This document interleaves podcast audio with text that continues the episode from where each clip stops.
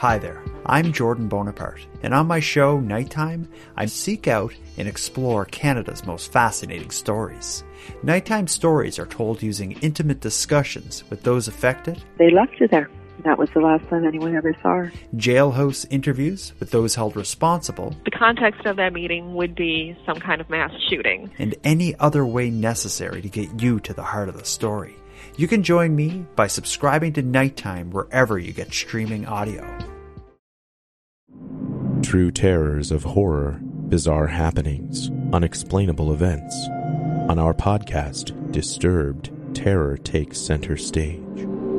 Each episode is a journey into the darkest corners of human existence, delving into bone chilling tales of kidnappings, serial killers, maniacs, and the very essence of your worst nightmares coming to life on this weekly true horror show.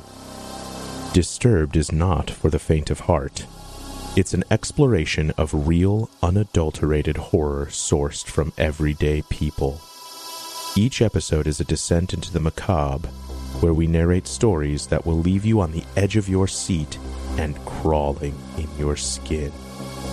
We navigate the disturbing narratives that lurk in the shadows, offering a raw and unfiltered listen into the most terrifying aspects of the human experience. Enter at your own risk and let the unsettling tales unfold in the haunting realm of Disturbed. And remember, listeners, stay safe out there.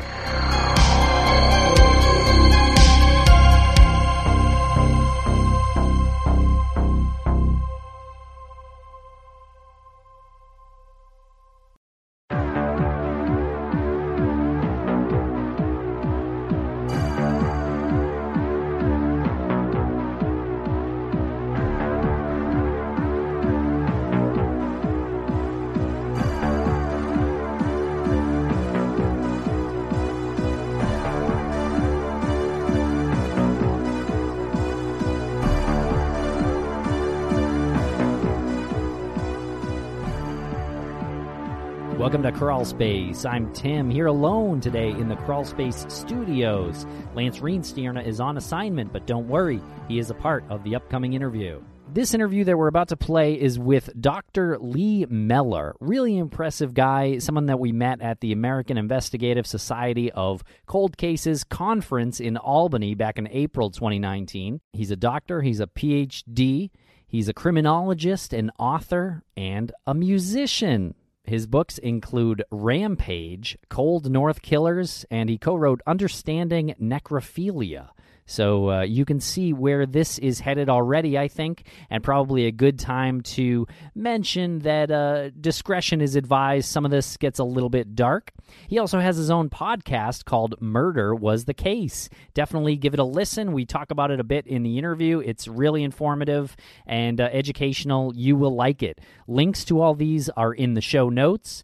So thank you very much. We're uh, excited to introduce you to Dr. Lee Mellor. And I want to introduce you to another new podcast, one that is coming under the Crawlspace Media umbrella, a show that we are really excited about because we, we see it as an extension of the Mindhunter project uh, from Netflix. If you don't know that show, check it out. And it's because it's real, it's real research into serial killers. And that's what these fellas are doing. They don't have PhDs like Dr. Lee Mellor, but the work is really compelling, and I'm sure Dr. Lee Mellor would be really into it because, as you'll hear in the interview, Dr. Lee does this kind of thing as well, interviewing serial killers and trying to learn the psychology behind what makes them tick. And so that's really what this show is all about. It's Chris Duett and Andrew Dodge. They host a podcast called Criminal Perspective and I'm going to play a clip right now. And again, they're coming under the Crawlspace Media umbrella, so you're going to hear a lot more about them. But basically, what they do is speak to killers, incarcerated murderers, serial killers, spree killers, you name it.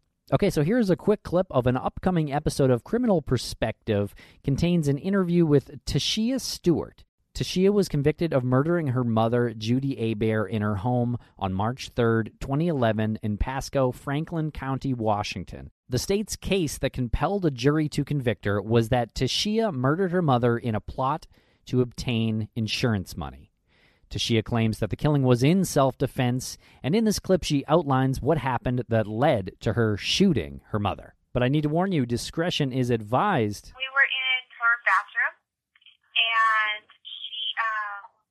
I was using the restroom, and she comes up out of her um, closet. She had a big, large walk-in closet, and she comes up out of it while I'm washing my hands, and she's got this axe thing in her hand, and she starts chasing me around the house with it.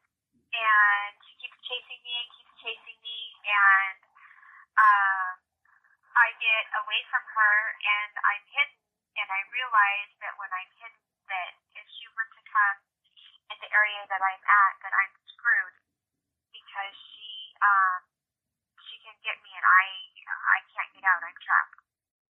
And so I was coming out of where I was at, out of the closet, and she's coming towards me with her axe in her hand. And that's when um, I don't remember how I got the gun, and I don't remember pulling the trigger, but I shot her. Okay, so check out this show, Criminal Perspective. There are links in the show notes. You are not going to want to miss it. They also have a Patreon page where you get some real intense serial killer and other kind of killer interviews.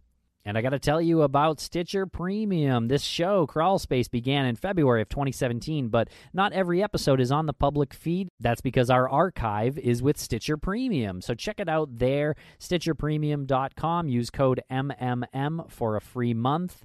And speaking of MMM, that stands for Missing Maura Murray. We've done 60 creator commentary episodes, which is sort of me and Lance recording over the old episodes. Uh, really unique project, kind of like a director's commentary. We call it creator's commentary, but there's a lot of new insight and a lot of us making fun of each other.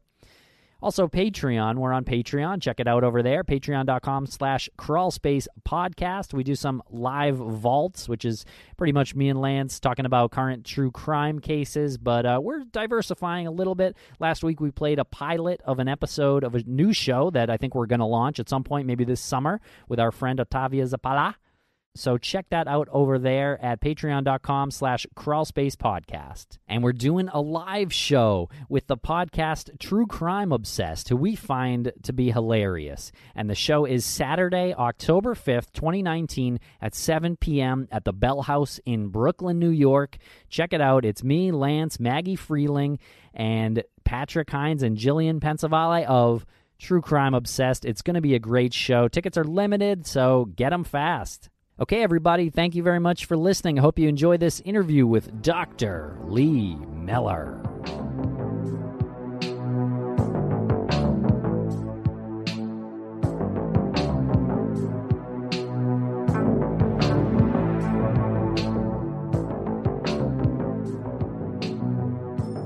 Welcome to Crawl Space, Dr. Lee Mellor. How are you today? Actually, not having a bad day, so you caught me at a good time. well, good. And uh, I, I'm joined here with uh, Dr. Lance. I am not a doctor of anything, unless perhaps by the end of this interview, maybe I could get like an honorary doctorate after uh, speaking with you. Yeah, I might be working on something like that. That's I, the way I that have, works. have little projects in the works. Okay, great. Yeah, I'd appreciate that. Yeah, and collectively we're known as Dr. Crawlspace. Yeah, okay. So, uh, so you can just call us Doctor if you want, and either Sounds one of good. us will answer. Well, one of you can be D, one of you can be R. When you come together, it's enough. Yeah, yeah, Perfect. Yeah, that makes that makes a lot of sense. I've always said we share a brain anyway. so who's the left hemisphere and who's the right? No, no, it, comment. it's back and front. Yeah. So you do a lot of stuff. yeah. So you, you put it lightly. You've written some books. You you host a podcast called Murder Was the Case. Some of your books here: Cold North Killers, Rampage, and you mostly you you are you live in Canada, so you mostly focus on uh, Canadian crime. Is that accurate?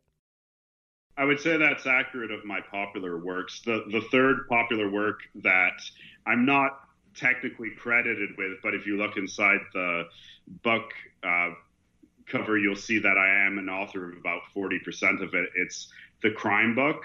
Um, DK Books has a really beautiful series of coffee table books that are illustrated and they cover things from science to history, and of course, one of those things was crime. And I wrote about 40% of that book. It's actually visually, it's my favorite one I've ever done, but my name's not on the cover, although I wrote almost half of it. Then academically, I've done Homicide, a forensic psychology casebook. I edited that with my co-editor Joan Swart, and I wrote about four chapters on that. So the chapters are this will be of interest to you on sexually sadistic homicide offenders, necrophilic homicide offenders, general sexual homicide offenders, and psychopathic homicide offenders. And then I edited and wrote a number of chapters for another textbook called Understanding Necrophilia. So that's who you're dealing with. well, I appreciate you keeping it light and uh, having a good personality. I and, thought we were uh, just going to talk about your music career. I know, right? Could do that too, but that's a sadder story, man. well, you um this uh the crime book looks really interesting. Uh, you collaborated with American crime writers um, Cathy Scott, Shanna Hogan, and Rebecca Morris. Um, yeah. What was what was it like? Those are all American crime writers, and were you the only Canadian one there? And how did you get connected with those those uh, folks? I think there was a guy Michael Kerrigan on that project too, and he's okay. a Brit. But yeah, it was. Uh, I wouldn't call it a collaboration. It was that we had a pool of cases, and we all got to kind of pick the ones that we wanted to do. Yep. And and then we didn't really communicate. Cathy was at the center of that hub, and so I would do my assignments by the deadline, speak with Cathy, and they do the same. But I wasn't really in close communication with Shanna, Rebecca, or uh, Michael. Sounds like an interesting arrangement, anyway. So they yeah. they were they um, presented this opportunity by the publishing company. Uh, was it DK, the publishing company? There was this an idea that was presented to them, or did they bring it to DK and then then you got brought into the loop? DK approached Cathy Scott, and Cathy picked the people she wanted to work with. Gotcha. And Cathy and I, Cathy and I have worked together for quite some time. She used to actually write for another one of my projects, uh, digital magazine I had called Serial Killer Quarterly, and she wrote about two or three articles for that. And so we've always had a good relationship professionally. I would consider Cathy a friend, even though we've never met in person. And I think that she knows that I'm a good writer and researcher and I'm reliable. And so thankfully she brought me on board. And the great thing about that is, you know, they paid you right up front. It's like get the articles to us, we send you a check, and so you don't have to worry about royalties. If I could have like a gig like that all the time, I would be on the gravy train, man. Yeah, you're talking to the choir. Yeah. Have you guys done some writing in that, that department? That's no, we wish. Yeah, no time. I mean, we were talking before we started the interview that you work pretty much from when you wake up to when you can't work anymore, and that's just the hustle with this whole gig. You know, whether or not yeah. you actually are a doctor, or if you want to write, or if you have written, you, there's just always something to do. It's always grind thirty. Yeah, that's Yeah. it. Grind thirty. And that, Yeah. that that doctorate doesn't make it easier. In fact, it makes it harder because then you got to grind out academic articles Yeah. that are ri- rigorously reviewed if they're any good, and then you don't even get paid for them. You just get to keep your job if you even get one in the first place. Jeez. Right. All right. Well, we we can give our doctorate back then. yeah, I'm good. Yeah. Yeah, You You don't get don't, it. you don't want it, man. You don't want it. but it does. I, I will say this: if you've done it properly, the process does make you stronger. It makes you a better thinker. But that's just not true of all doctorates. There's a lot of bullshit doctors getting handed out, but mine wasn't one of them. Okay. I'll take whichever one. Yeah, we, we definitely we definitely had the bullshit one. Um, so your your presentation at ASOC was on sexual sadists. Is that Yeah. accurate? Okay.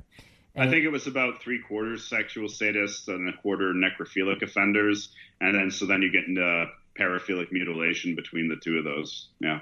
It was pretty disturbing, um, but very captivating. It really was the talk of uh, at least that. I mean, it was the talk. It might have been the talk of the whole thing. I, I, uh, aside from aside from our panel, of course, which Oh, you know, obviously we, we got like this- dominated. the, twenty minute standing ovation after.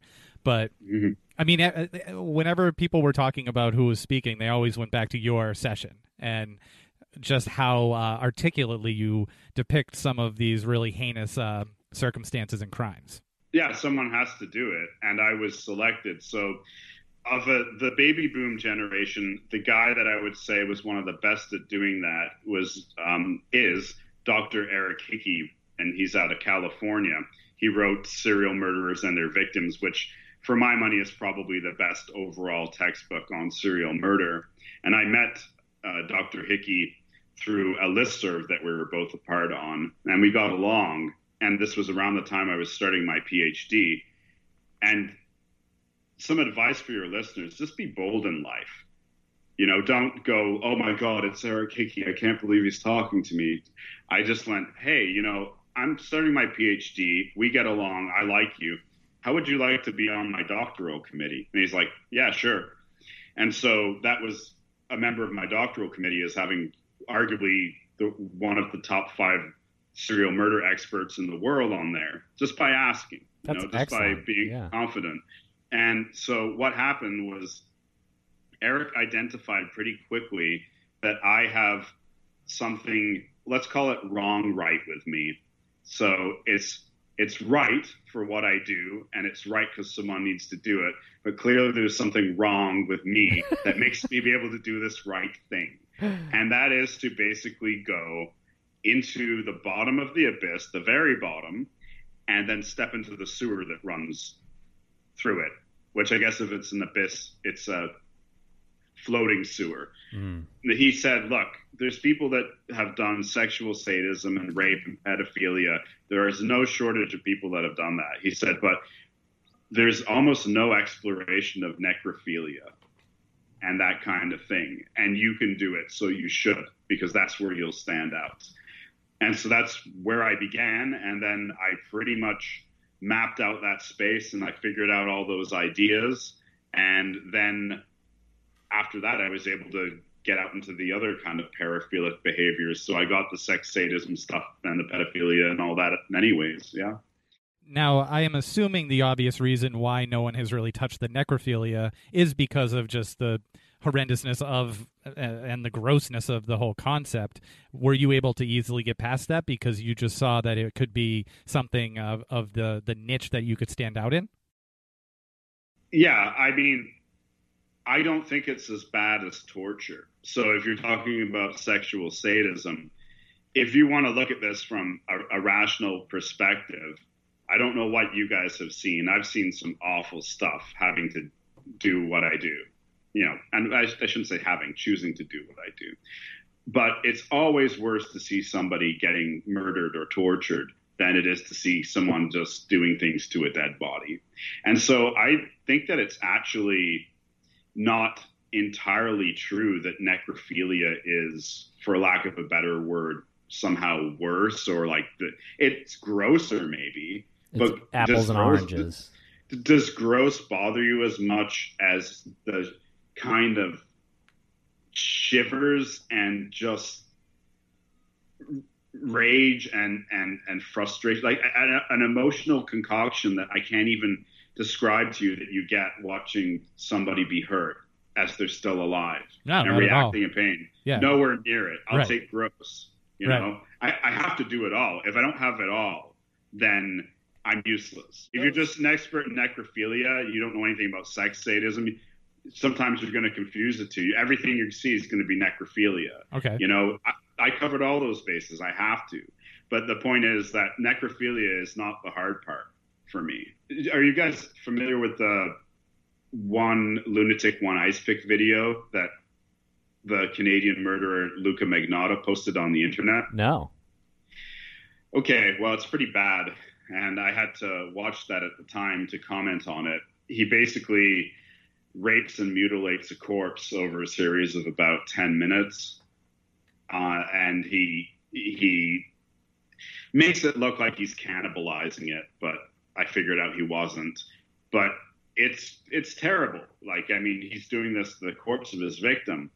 But once again, it's just the gross factor because that guy's not suffering. I would have rather watched that any day than watch him hurt the, the guy while he was still alive. You know, watch them wriggle and squirm and scream. Sometimes when they they're trying to scream, but they've got a gag in their mouth or their face is smashed in, and so you get this, this gurgle or this "Ugh," that kind of thing. That's much more difficult. I think I've made my point. Jesus. Yeah, Yeah. where- where- Jesus Christ. Where do you see these video? Like, where do you see that? Who And, and why do you see and, that? and it's pretty far down there anyway. Like like most people can't even get to one of them, let alone two of them. Yeah. Like uh, like you're describing. Yeah, exactly. So, in answer to the question, where did I see that? Uh, what I was specifically thinking of was there was a video that predated the Magnotta one called Three Guys, One Hammer. And that was from Ukraine. And there were these two psychopaths. They weren't sexual, they were more like thrill killers, just two young, I think they're around the age of about 20. And they killed something like, I'm going to get this wrong, but something like 21 people in 17 days. So technically, they're more spree killers. And they would film it on their cell phones. You know, you got a camera on your cell phone. And they didn't broadcast it. They never intended for anyone to see it, but somehow it got leaked onto the internet. Hmm. And uh, what I needed to do is at one point comment on comment on what I would call sadism that isn't sexually sadistic, because okay. not all sadism is obviously sexually gratifying. It can just be cruelty, right? Intense cruelty. And so I watched that in order to be able to articulate an example of this other uh, non-sexual sadism, and it was awful to watch. Now I have a uh, something here written down from your panel at at ASOC that says uh, watching the victim suffer and not inflicting the pain. Uh, that is what makes a sexual sadist. Is that accurate? Yeah, that's actually in the uh, DSM five. That's specified. So any other definition, sometimes people just let it slip and that they know better. But really, it's it's about the response. So I shouldn't just say watching. I should say hearing can work too. So you have someone like Lawrence Bittaker, aka Pliers. You got that name because he would twist the nipples of and breasts of his victims with a pair of pliers, and I think maybe some other areas too. And this was back in around 1980 in California, and obviously he would get off watching them, uh, their faces in fear and pain and, and and humiliation too. That would be a part of it. But the recordings he made were audio recordings, and that's what he would replay to relive those experiences. They would have been like masturbatory, right? Uh, materials. They're basically porn for him. So you can also hear it yeah. too. I imagine you, you might be able to make an argument that you could also feel it. So I know I'm already taking you guys down a dark trail, but you guys kind of asked for it. We did. Yeah, we don't really expect to have someone like you on and then actually talk about your music career. So this, this, is uh, uh, this is expected. So, uh, like another example is, and this is just something I'm putting on the table as a possibility. You have Ted Bundy, who apparently would be sodomizing his victims as he murdered them, and he would get a sexual thrill from feeling their sphincter like clenching and unclenching as he was killing them as they were dying. So I don't know. Perhaps you could say that's a type of response too. To you know, is it at some point it's it's hard to know where to draw the line, but definitely seeing and hearing the reaction of someone in pain, humiliation, and fear. That's the and being sexually aroused by it. That's the core of sexual sadism. Take out the sexual arousal part, you just got sadism. And uh, wow. And uh, so during your panel, you talked a lot about a guy named David Parker Ray who uh, yeah. is a serial killer and uh, was uh, some very disturbing stuff, uh, including yeah. Uh, tapes that um, that he would play for his victims. Yes, and that was because it would terrify them. And he had a series of tapes, and at one point they were on the internet and they got taken down. It's one of those things where you went, "Damn it." I should have just known better and grabbed them while I still had the chance. but they used to have the full body of the tapes. And you can play these in a room full of cops and they'll get shudders. I've got bits and pieces of them, but he would, uh, you know, he had a tape that I think he made in the 70s and then one that he made in the 80s, and he would keep updating it and trying different things. But imagine you're a woman. Uh, a lot of the time, it was sex workers that he would abduct off the streets of Albuquerque. And you're brought with uh, you know a bag over your head and you're you're tied up and you don't know where the hell you are but you're placed into a room and you know you're in a lot of trouble. And then you just hear this voice with this bit of a cowboy drawl. Come on. Like seemingly everywhere really loud you know. Hello there, bitch. You know, you're probably wondering what's going on, probably terrified, bound, can't see nothing. And then he would go on for 20 minutes and he'd describe how helpless their situation was, how they could try all these things at he but he's done this a million times before and it never works. He's seen it all. And this is exactly what's going to happen to you. You're going to be raped in every hole. You're going to be tortured. And if I feel like killing you, I might. But he didn't kill all of his victims. Some of them he just gave drugs to and, and hypnotized. And they kind of found themselves wandering lost along these desert roads going, I don't know what happened, but I'm in a lot of pain. And where the hell was I for the past week? So that just goes to show also that say, um, sadism, whether sexual or not, it's not always, it doesn't always necessitate murder, right? Um, in fact, I would say in a lot of the cases, the murder is just to get rid of the witness, just to finish it off.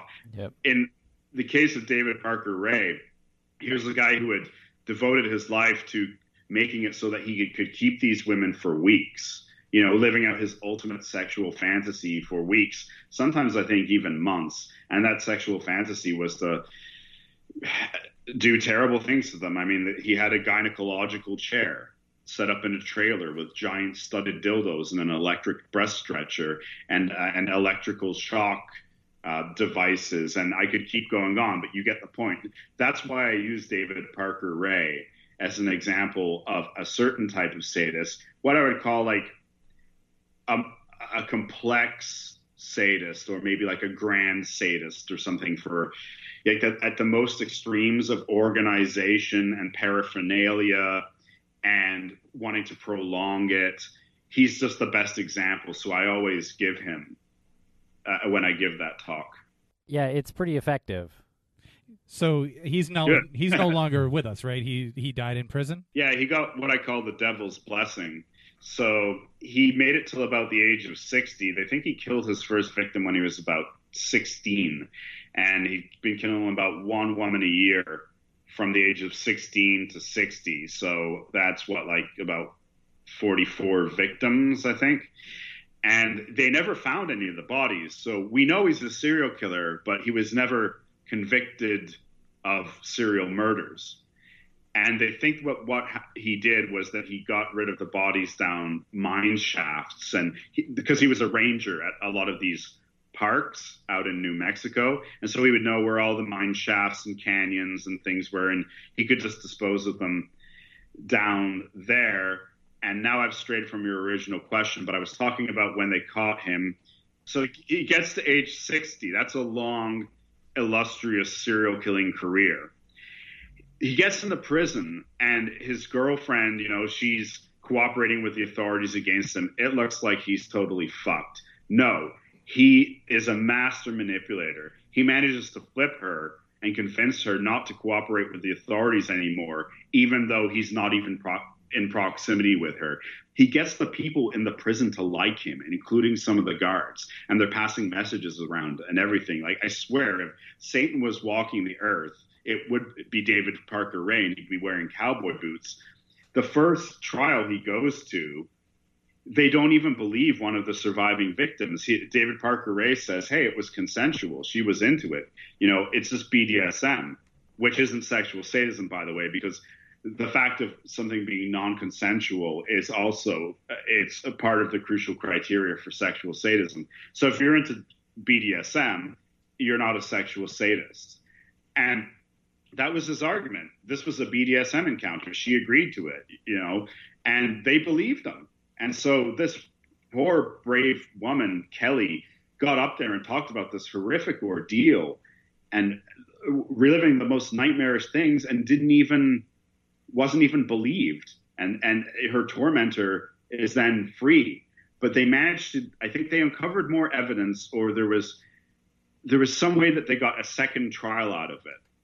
And when he went back on trial, he was convicted. By that time, he was having heart problems. I think he did less than a year in jail or just around a year. And as I've said, it's not like he was doing hard time. He, people liked him in prison, he, despite the fact of what he was. He just was able to do that. And then he died. So I call that the devil's blessing. Even though I don't actually believe in the devil, I think in an allegorical sense, that's the best way to describe it. I mean, he almost wasn't punished for a life of absolute evil and depravity. Damn, you know, don't name your kids with three names because that there's just no statistically, I believe, there's there's no good that's coming from that. I think they just use the middle name when uh, when when the media gets a hold of a serial killer. Am I wrong there, Lee? I think that's probably likely. Yeah, there's probably a lot of David Rays in the world. Yeah. You know, check your LinkedIn. you, know, you want to be getting messages. I'm like, deleting. You, I'm you, deleting my LinkedIn now. yeah, but I noticed that there's definitely an overrepresentation of people with the name Lee Yeah. Yeah. as like myself, but it's usually as a middle name. Yeah. Mhm. And I've often wondered, is that like a Confederate thing? You know, is that like, uh, Oh, sure, like a Robert E. Lee thing. Yeah, and another one is Wayne. John You Wayne. find- Yeah, you're right. You're Okay. absolutely right. Yeah, Yeah. and I've noticed a lot of Dwaynes lately, or Dwaynes too. So those there's like certain types of names that seem to be not exactly rare, but not common in day to day life that pop up a lot in serial killers. And I have a theory about the Wayne thing if you guys want to hear it. Sure. Oh, please. I was just going to say this feels to me like a new Crawlspace segment that we could use you for on occasion, which is these um like sort of red light type uh names or, you know, like indicators. Yeah. So my idea with Wayne is like, w- w- why did this name suddenly come into circulation? Like, you don't meet hear about many people in the 19th century called Wayne, like the outlaw Wayne. This, right? No, it's like one of these sort of names that arose with the baby boom. Oh, John Well, Wayne. You're right ahead of me, man. And what's John Wayne? He's a John Wayne cowboy. is a mach- macho guy. He doesn't take any shit. He's a hard man. He doesn't express his feelings. And so any father that named his kid after John Wayne has probably got statistically a likelier chance of being a bit of an asshole to his son and raising his son in that kind of way than and now, now I'm not. This is not like really a, a condemnation of, of the Waynes of the world. but I'm just Wayne. saying that if you if you run the averages, Yeah. Yeah. No, I think that's really compelling, actually, and you could probably trace it back to being some truth to that. yeah, even um even Lee. So there's Lee Marvin, who is the uh, another tough guy actor right Yeah. around that same time there you go. Yeah, Yep. there you go. Um, also, uh, regarding uh, Lee Killers, this Robert Lee Yates, we talked to uh, Cloyd Steiger about. Uncle and- Cloyd. Yeah, Uncle Cloyd, and he came up a few times as well as there was an. There was also you went to visit a uh, was it a Wayne in in Seattle with Cloyd? Yeah, Dwayne Lee Harris. uh, Dwayne Lee one of Harris. Oh, so that's both Dwayne and okay. Yeah, I guess you're right. Stay as far away from that guy. yeah, yeah. We went to see Dwayne. Um, if, it's okay, I, I only want to talk vaguely about it because I've established a, a relationship with him, and there's got to be some trust there. He's in prison. He's a target, and let's just say, in the long run, it's better for me to speak with Dwayne and have that trust than rather just spill all the beans now and then he won't talk to me Yeah, anymore. Okay, But so you, we so can you're talk saying, about Dwayne's case. So you're saying you like Dwayne more than you like us? Is that what you're saying? You like Dwayne more than you like Cloyd? I'm saying Dwayne's more valuable to me than you guys. That's that, that Come makes on. that makes sense. We'll, we'll we'll we'll take our doctorate back. But I'm Samantha Cole, host of the new season of Understood, the Pornhub Empire. Over the course of four episodes, I'll tell you how a horny YouTube knockoff in Canada came to dominate the porn world, only to shatter their cheeky reputation in a massive scandal. The Pornhub Empire is a new season of Understood from the CBC. Available now wherever you get your podcasts. Hi, listeners. I'm Vanessa Richardson, host of the podcast Serial Killers. Like many of you, I'm fascinated by the darker side of humanity. What causes someone to develop such deadly desires and why they decide to act on them? For the past six years, I've been able to explore these curiosities weekly, tapping into the mental states of the world's most notorious killers, examining their backgrounds and habits, searching for answers. If you haven't had a chance to check out our show, there's truly no better time to dive in. With hundreds of episodes to binge and new ones released weekly, Serial Killers is the perfect podcast for any avid true crime fan. Follow Serial Killers on Spotify or wherever you listen to podcasts. Hi, I'm Matt Harris. Seton Tucker and I host the podcast Impact of Influence, which for two years covered in depth Alex Murdaugh, who was eventually convicted in 2023 of murdering his wife Maggie and son Paul. That story continues to evolve, and we will cover that. Plus, we will tell you stories of other true crime events that have happened in the South. Please join us on Impact of Influence and give us a follow on the Impact of Influence Facebook page. Purchase new wiper blades from O'Reilly Auto Parts today and we'll install them for free. See better and drive safer with O'Reilly Auto Parts. Oh, oh, oh, O'Reilly Auto Parts.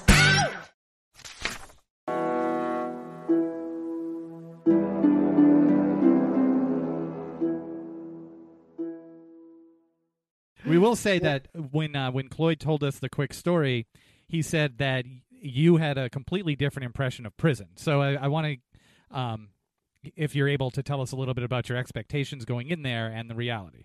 I don't know that I had many expectations going in there. I, I did think that when we went into a room with Dwayne, that it would be larger than a closet, and that if it wasn't, that he might be wearing handcuffs but we were just in the room about the size of a closet with a serial killer who almost being though he's almost 60 he didn't look it he looked like he could be in his late 40s you know um, athletic tall black guy uh, gang banger those things aren't mutually exclusive you can be in a gang and also be a sexual serial killer you know you just don't tell your homeboys about that part of it and so yeah i mean I, it, it was a situation that on paper was very dangerous uh, but what are you going to do? Just say I can't do it and cry and run out? No, you just suck it up. You go, here's the situation. If shit kicks off, well, then I'm going to have to deal with that. So I would say that was the only thing about the prison that surprised me is I thought there'd be a little bit more security, but maybe they've taken Dwayne's measure and realized that he's not quite that nuts. Okay. All right. Well, that makes sense. And that is interesting to hear regardless because with shows like uh, I don't know, like Mindhunter, you see them go and interview killers, and it's got you know there's a security guy there. It's a big room. There's a table. They're chained down to the table with any show, right? So it's just interesting to hear that they basically put you in a closet with a serial killer. Yeah, well, Cloyd was in there too, so it was two on one. But I mean, the guy's a psychopath, right? Yeah. And he would he would admit that to you, and he's a gangbanger. So even if you have a cop and and myself, we're both, I think, bigger than the average guy it's still something to contend with. It's something that you shouldn't underestimate. The for capacity sure. for a guy like that to just pick up. Like there was a computer monitor in there. He could have just picked up the computer monitor and just brained one of us with it. And if he did it quickly enough, we would have been out long enough to get the other. Yeah. Right. Yeah. So yeah. Wow. Damn. Um. So so I take it that didn't happen. There was no altercation. No, it's just a matter of you know don't make him mad. And why would you? you yeah. It's better to be his friend. And, you right. know, that's what, and that's what I'm doing here. It's like I, I could give you all the dirt on Dwayne, but, you know, we have a relationship right now. And that doesn't mean I'm a serial killer groupie. It means I'm being clever. Right, right. Yeah. Um, I, I really appreciated your episodes with Cloyd um, on your podcast. Murder was the case, and I was kind of really jealous, to be honest, that you got to hang out with Cloyd and drink some bourbon. Um, and, and, it seemed like it was getting real kind of late. And were you guys like really drinking bourbon and everything? Yeah. oh man, that's, I'm that's so jealous. so yeah, jealous. Do you think that Cloyd, Uncle Cloyd, would fake drinking bourbon? Well, I don't know. In, in your last episode, it was a, also a dive bar kind, but you were like, "Well, it's the morning, so we can't really uh, pretend we're drinking." Yeah, that was it. But no, that's all authentic. Like, yeah. yes, uh, depending on the guest and the time of day, but sometimes even when I start in the afternoon, no, like we authentically drink, and yeah. sometimes we drink a lot. Uh, I drank pretty hard with Cloyd for sure, and that's one of the reasons we're friends. Uh, I told that to, I think it was a wannabe criminology student messaged me on LinkedIn before I went to the conference, and he's asked, he's saying, "Hey, I'm going to the the ASOC conference. I'll see you there. You know, I was just have all these questions for you. You know, like what did you do to become a criminologist? And uh, question two and three. And I've, I'm busy, as I told you guys. So I just responded to him. I said, you know what, man, just hit me up at the conference. We'll sit down over a whiskey and, and uh, I'll, uh, you know, I, and then I'll answer your questions then. And then he comes back at me. He's like, well, you know, I don't drink. And I said, well, if you want to get along with police officers and you want to get inside this and the scoop, I'm afraid you're going to have to. Yeah. And then I didn't ever see him. So whatever, you know, that sounds like a bit of an asshole thing to do. Like I don't know his history, but that's also a reality. I mean, there's there's a heavy drinking culture in among police officers, and they don't want you to be this snooty academic sitting there with your legs crossed, drinking a flute of champagne moderately, with your nose in the air, pontificating about why statistics shows they're wrong, right? And that's what so many academics fuck up. And the reason that I think guys like Cloyd and other police officers get along with me and will and will hang out with me and sit along and drink with me and and, and become friends is because I'm I'm the opposite of that. You know, you don't have to act that way to be an intelligent, educated person. Looks like I'm going to have to change up my technique because I'm I got my mimosa ready to go every time I'm going to talk to some law enforcement official. You really started Hey, it man, now, Lee. A, mim- a mimosa's okay, but it, if you're gonna have a mimosa, you're supposed to have it in the morning. it's a hangover beverage, right? So you get That's a, right. and that's how you get your hair of the dog and your citrusin in the morning. Your vitamin C. Do you have a doctorate in That's um, why. mixology as well? Mixology, doctor of mixology.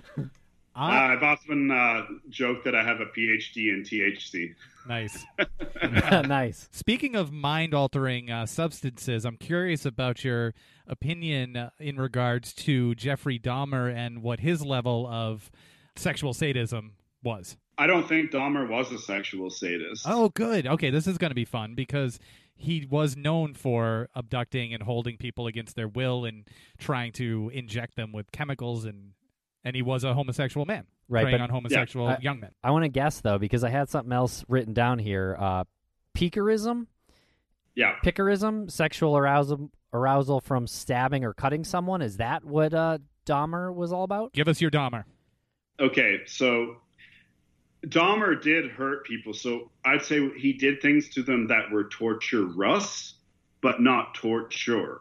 Okay, so if there was pain involved, it was a byproduct of something else that he was trying to achieve. And the worst examples of this is when he tried to, he drilled through the skulls of his victims and he injected, I think it was hot water sometimes, sometimes acid into their brains. And it wasn't to hurt them in the sense of causing pain, although he obviously knew that must have happened. But it was to kill their will. He wanted a kind of zombie, really. You know, just think of a, a zombie. It kind of stumbles around. It's not smart enough to leave your apartment, but it's warm and you can have sex with it and it's compliant. You can always dominate it. That was pretty much what that was about. So he he strangled his victims to death a lot of the time. I think that was probably because it was the least messy, and if he had used a gun, it he was in an apartment building, so it would have made more of a noise. So I think that the reason he strangled most of his victims, which would seem sadistic, was actually just that it was after he drugged them too, a lot of the time. So it's just a quiet way to to get to the body. Having the body, that's everything. That's Dahmer's main purpose. He's like, so if David Parker Ray exemplifies sexual sadism on a sort of grand, extreme level, Dahmer exemplifies necrophilia on a grand, extreme level. It's all about getting that body. And I mean, I don't know how many levels you guys want to get into this, but I, I could do Dahmer for about 10 minutes.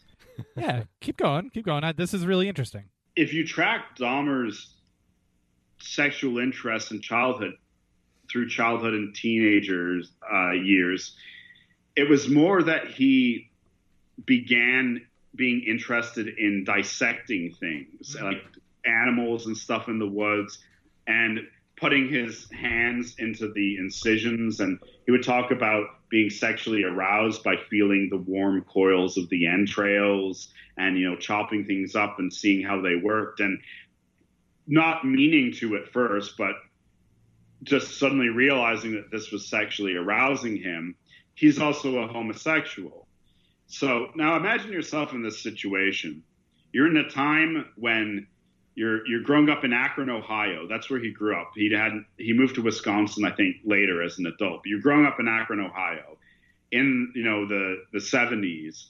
It's not the kind of environment where you can come out as a homosexual. Like you're gonna be ridiculed, probably targeted for violence. Even his own father admitted that he wouldn't have been fine with Jeff coming out this way. So he's living with that stigma as were probably other people in Akron, Ohio at the time.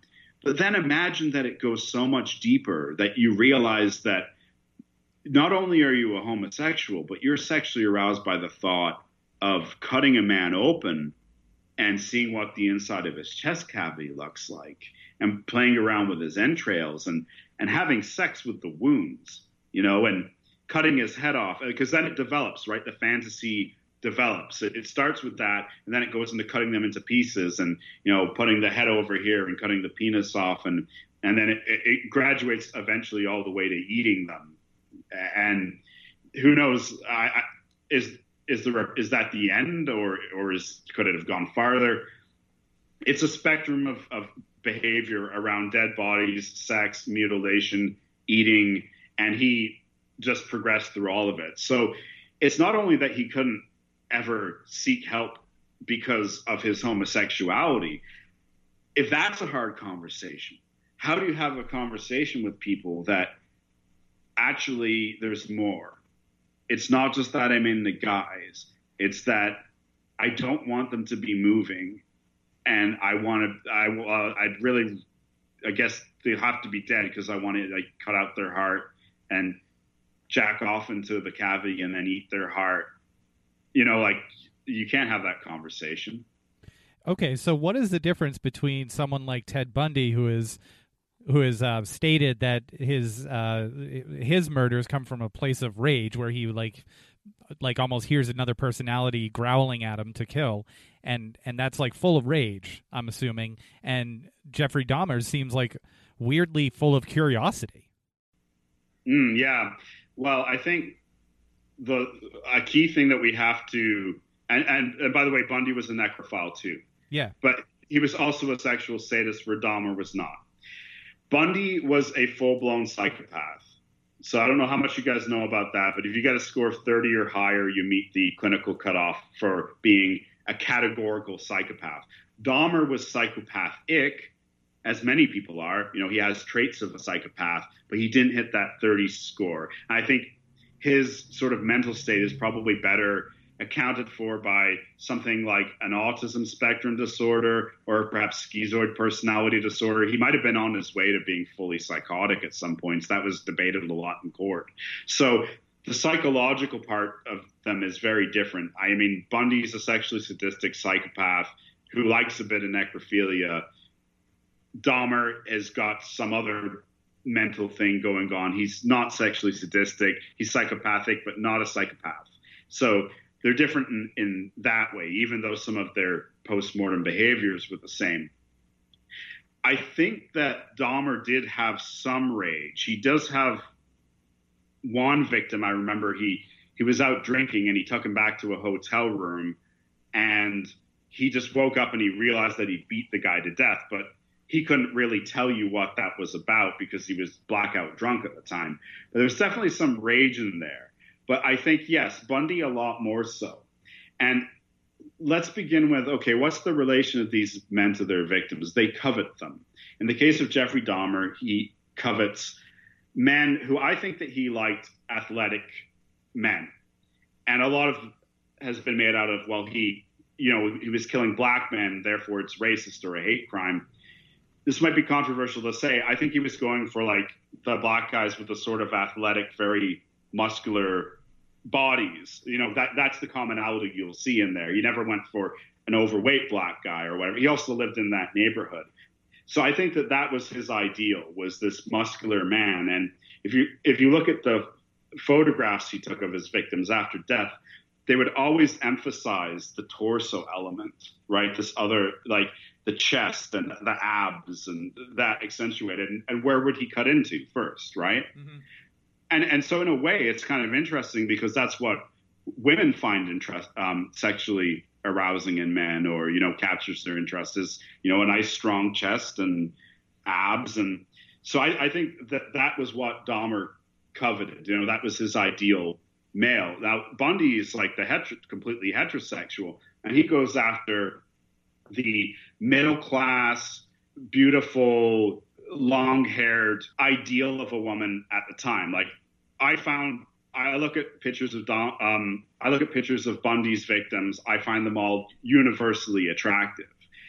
So both are coveting, but I think Bundy had more of a sense of like rage because he felt that this type of woman was eternally unattainable to him, and he thought about it at much deeper levels than Dahmer did, and he made this about his legitimacy. So he came from a different family background than Dahmer. Dahmer had a fucked up family, but his mom and dad were together.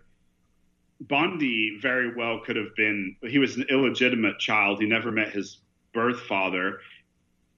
He might have known, and it's suspected that his grandfather was actually his father. So an incestuous conception, right?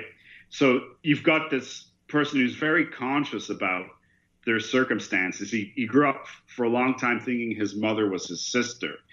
And so he's starting off with like a feeling already of being uh, stigmatized and outside of the order. Although, I mean, you could say the same of Dahmer too. But I think he framed it in much more of a social class way, like I'm not good enough for these women.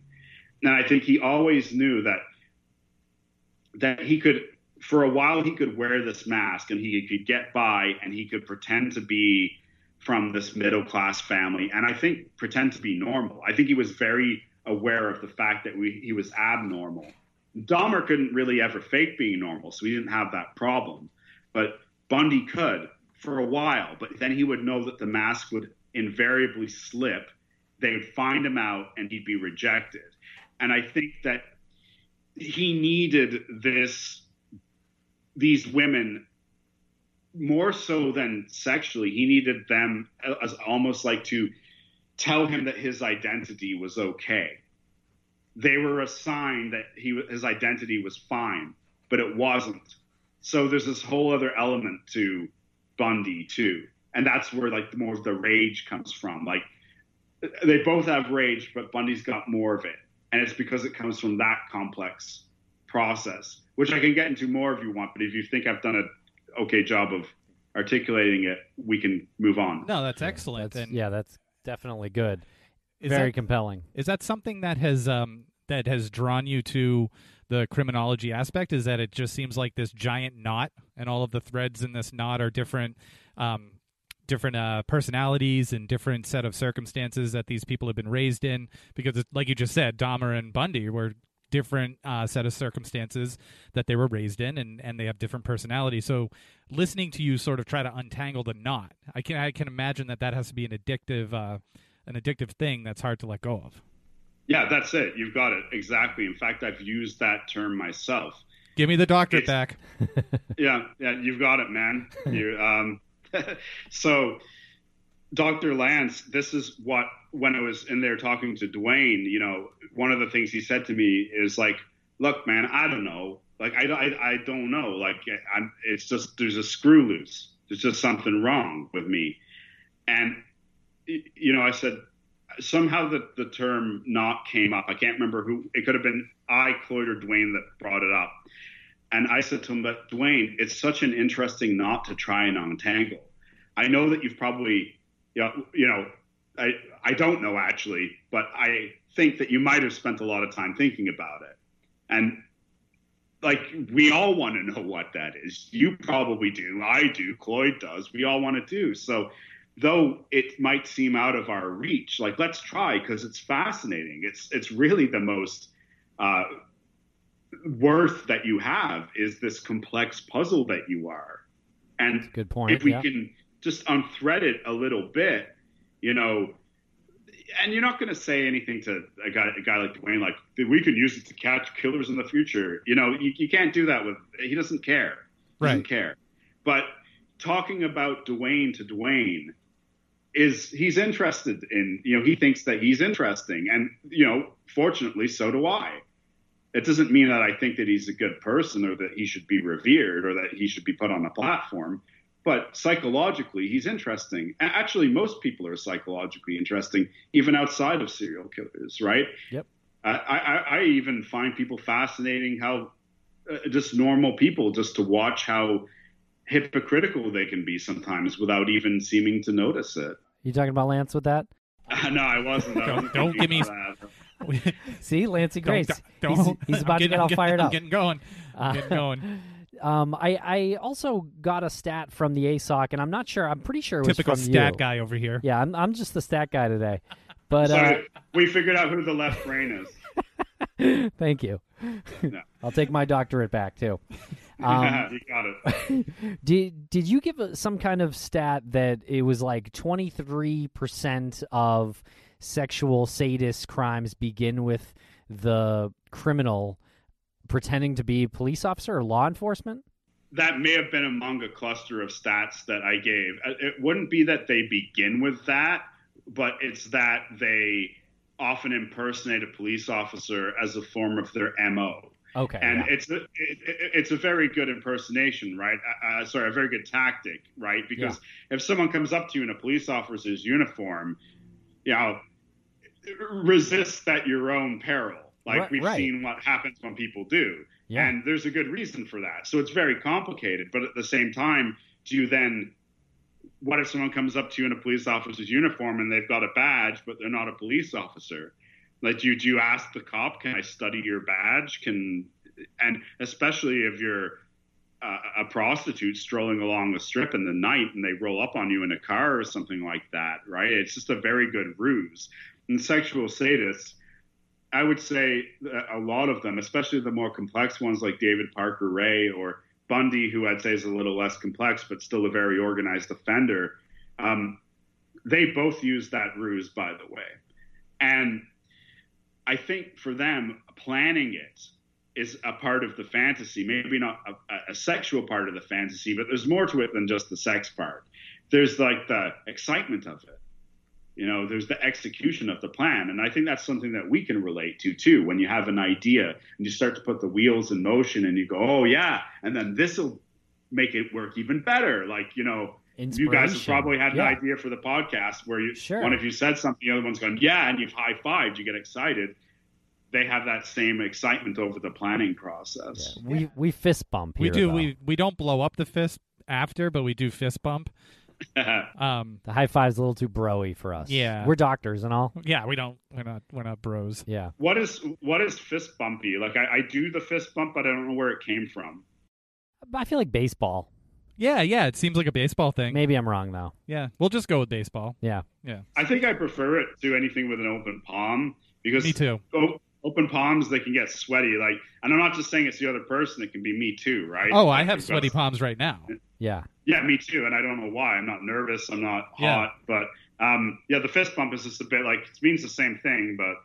Yeah, I'm not sure of where that arose from, so I'll take your baseball answer. Yeah, I, like I feel it. like I can aim better with the fist. Definitely the exploding part came from baseball, I think. Yeah, like But- that's the home yeah, run. Yeah, Yeah, yeah. But I can I can aim better. Like this, I I miss. It's a little less intimate yeah. than the open the open hand. yeah, yeah. No, I'm I'm with you. Yeah, I know. There's nothing wrong than like a high five that doesn't go right, where you don't like connect Yeah, the and- Uh, same parts the so- palm, and then you feel guilty, like now you're not bonded or paired, or you're somehow screwed up in your coordination. But if you really think about it, why would it go 100% right every time? That's a good point. Yeah. Yeah, two people swinging I mean, the- objects at each other. I mean, very Different, di- Yeah. different sized hands. Yeah, the odds of it not going Trajectory are- is are off. much larger. You don't know if one's a righty, maybe the other person's a lefty, and then you're all fucked up. You know what's god goddamn worse than that? What? A failed handshake. Oof. When you squeeze too soon on the handshake and you end up squeezing the more of the fingers than actual, you know, because on a Mm. handshake oh, yeah, you want to yeah, get can get that real awkward. You want to get that in in there like thumb, like boom, like Eh. that's where you want to be. But sometimes you squeeze too soon and you can't take that back. You can't unring that bell. Well, sometimes that's the fault of the person whose hand you're shaking too. Like if you squeeze too early, it's like that means their hand's already kind of limp. Yeah, like when I fish. go into a handshake, I, I've at least got a semi, right? You know, Right. A, nice, A little a hand pseudo chub. stiff hand, right? Yep. So if I start to hear the feel the grasp coming, then I'm ready to come back. And you can judge a guy by his handshake for sure. That's something that you know I've learned. That's an old wisdom that I go by. Yeah, you can tell. You know, I've met a lot of guys with the sort of weak handshake, and their character follows. And they all have middle names of Lee. yeah. yeah. What about Trying Dwayne? Yeah. I'm wh- trying to think if I shook Dwayne's hand now. I, I, I don't think I did. In fact, I don't even think he remembers my name. That's how funny it is to interact with someone like that. At first, he didn't want me to write him, and then started to warm up to me at the end.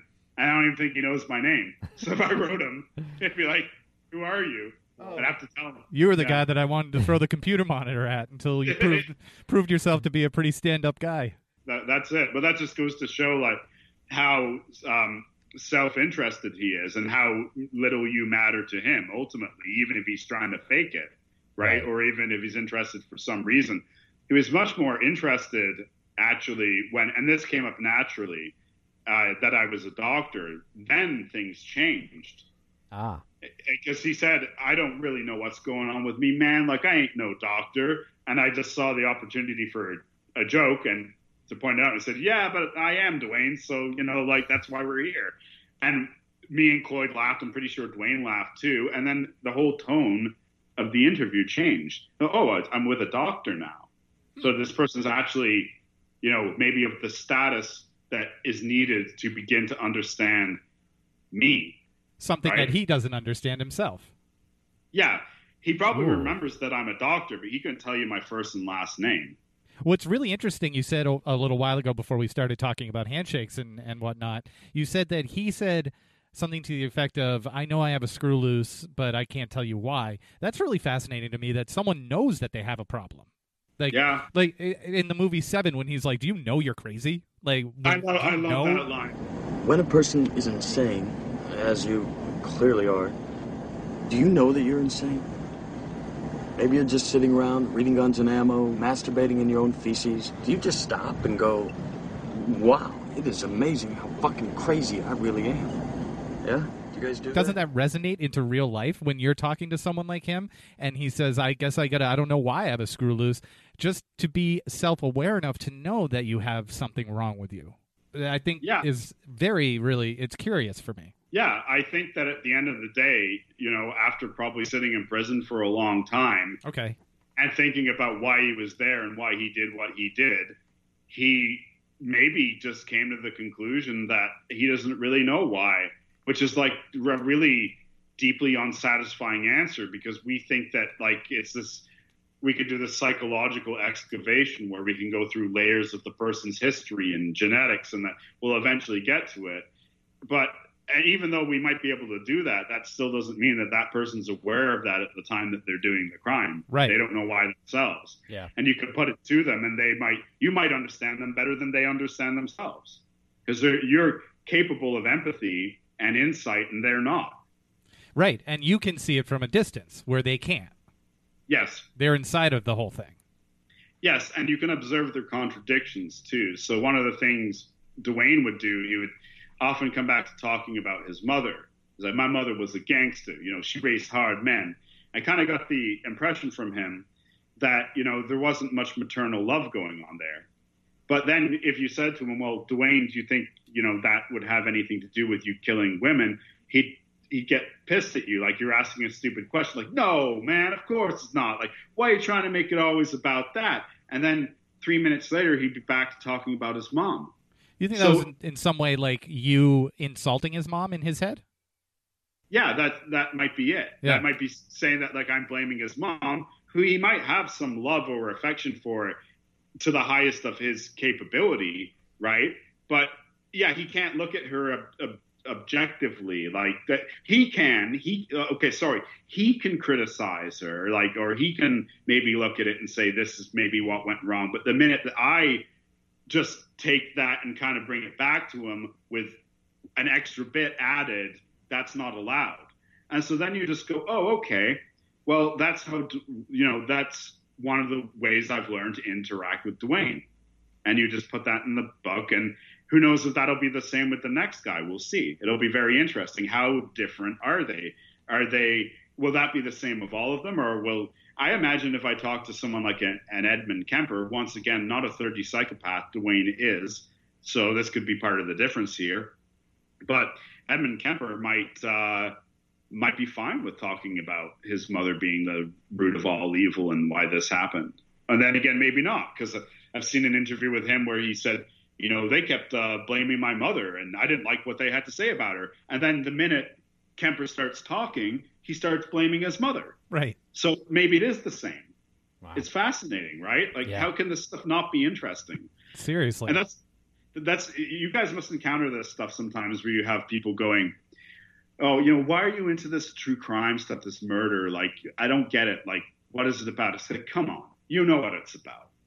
It's it's fascinating. Inherently, stop pretending. It is. That's what I'm going to say next time. Yeah. Someone's like, "Oh, you're into true crime," and stop say, it. "Stop it right now! It's fascinating, and you know it." Yeah. I mean, people love horror movies. People love figuring out a mystery. People do crossword puzzles, and people untangle psychological knots like you. Yeah, So it's, there, it is fascinating. and it is fascinating. And uh, and we want to thank you for for coming on uh, Crawlspace here today with us. Seriously, an hour just flew by. Yeah, that's that's a lot of fun uh, talking to you, and you're a wealth of knowledge, and would love to uh, talk to you again. Yeah, I'll be back anytime you want me, guys. Uh, I've enjoyed talking to myself, and as you said, an hour just flew by. Can you see how Cloyd and I were sitting there drinking and talking for seven hours?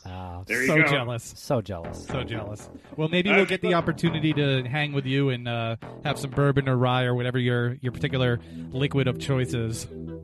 Yeah, well, if you guys are ever in uh, t- uh, Toronto, or I'm in, you guys are in Massachusetts, right? Yeah. Yeah, I go through there every once in a while. Oh, let we'll us get together. Know. Yeah, please let yeah. us know.